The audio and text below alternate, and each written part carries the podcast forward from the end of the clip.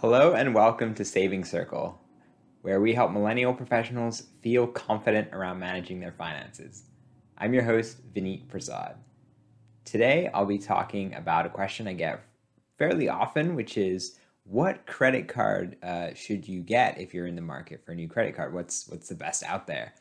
And I'd say, uh, first of all, uh, when you're thinking about getting a new credit card, the first thing you want to make sure about is just that in the past you've had a good responsible history around paying down your credit cards, uh, avoiding paying interest, and paying them on time. Um, if you're clearing that uh, obstacle, then I'd say you know go ahead and go forward and and and consider getting a new one. If if you have struggled with that in the past, maybe consider uh, continuing to use a, a debit or um, card or a checking account. So once you've cleared that, uh, there's a couple main options when it comes to what credit card to get. The first one is a cashback card, um, and those are either a flat rate, like a 2% cash back, or rotating categories, or just different categories, like you get 3% back on dining out. Um, and then the second type is a uh, travel rewards card. These are often where you get points that you can use uh, specifically on airlines uh, or hotels, um, and in some cases, they're transferable points. Uh, so which of these should you get, a cashback card or a travel rewards card? So for most people, I actually recommend a cashback card just because they're a lot simpler. You don't have to worry about it. Cash is a, a very easily liquid, uh, easy to use uh, uh, reward.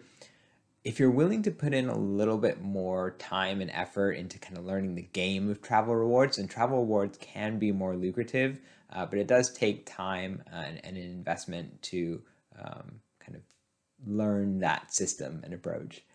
Uh, so, among the cashback cards, if you think that's a better fit for you, one of my favorites right now is um, any 2% cashback card. So, the two that I've seen are Fidelity has one, and actually, Stephanie and I have that card. Uh, and another 2% uh, cashback card is Citi's Double Cash Rewards card.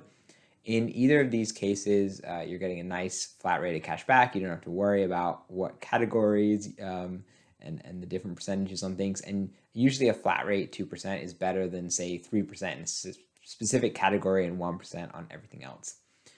So then among the travel reward cards, if you are thinking of, that you're willing to invest the time to learn about the travel rewards game, the top one right now, I think, uh, is the Chase Sapphire Preferred credit card.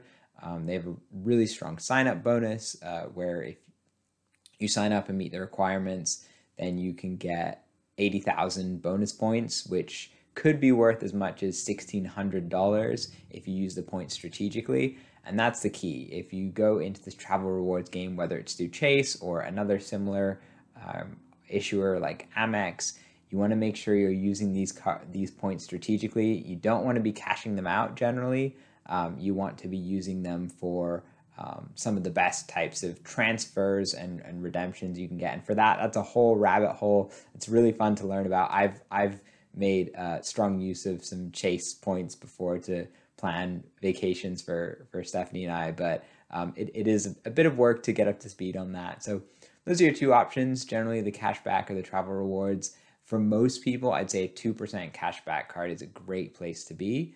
So that's my my perspective on credit cards. But I'd love to hear yours. So if you could uh, provide your perspective in the comments, what card you have, whether you like it or not, um, I'd love to know. And that's all for today. If you for more savings tips, uh, I'd appreciate if you check out my site savingsacademy.com and if you appreciated or uh, enjoyed this uh, and are watching on YouTube or a podcast, I'd love if you could uh, leave a review. That would be super appreciated. Until next time, keep saving, my friends.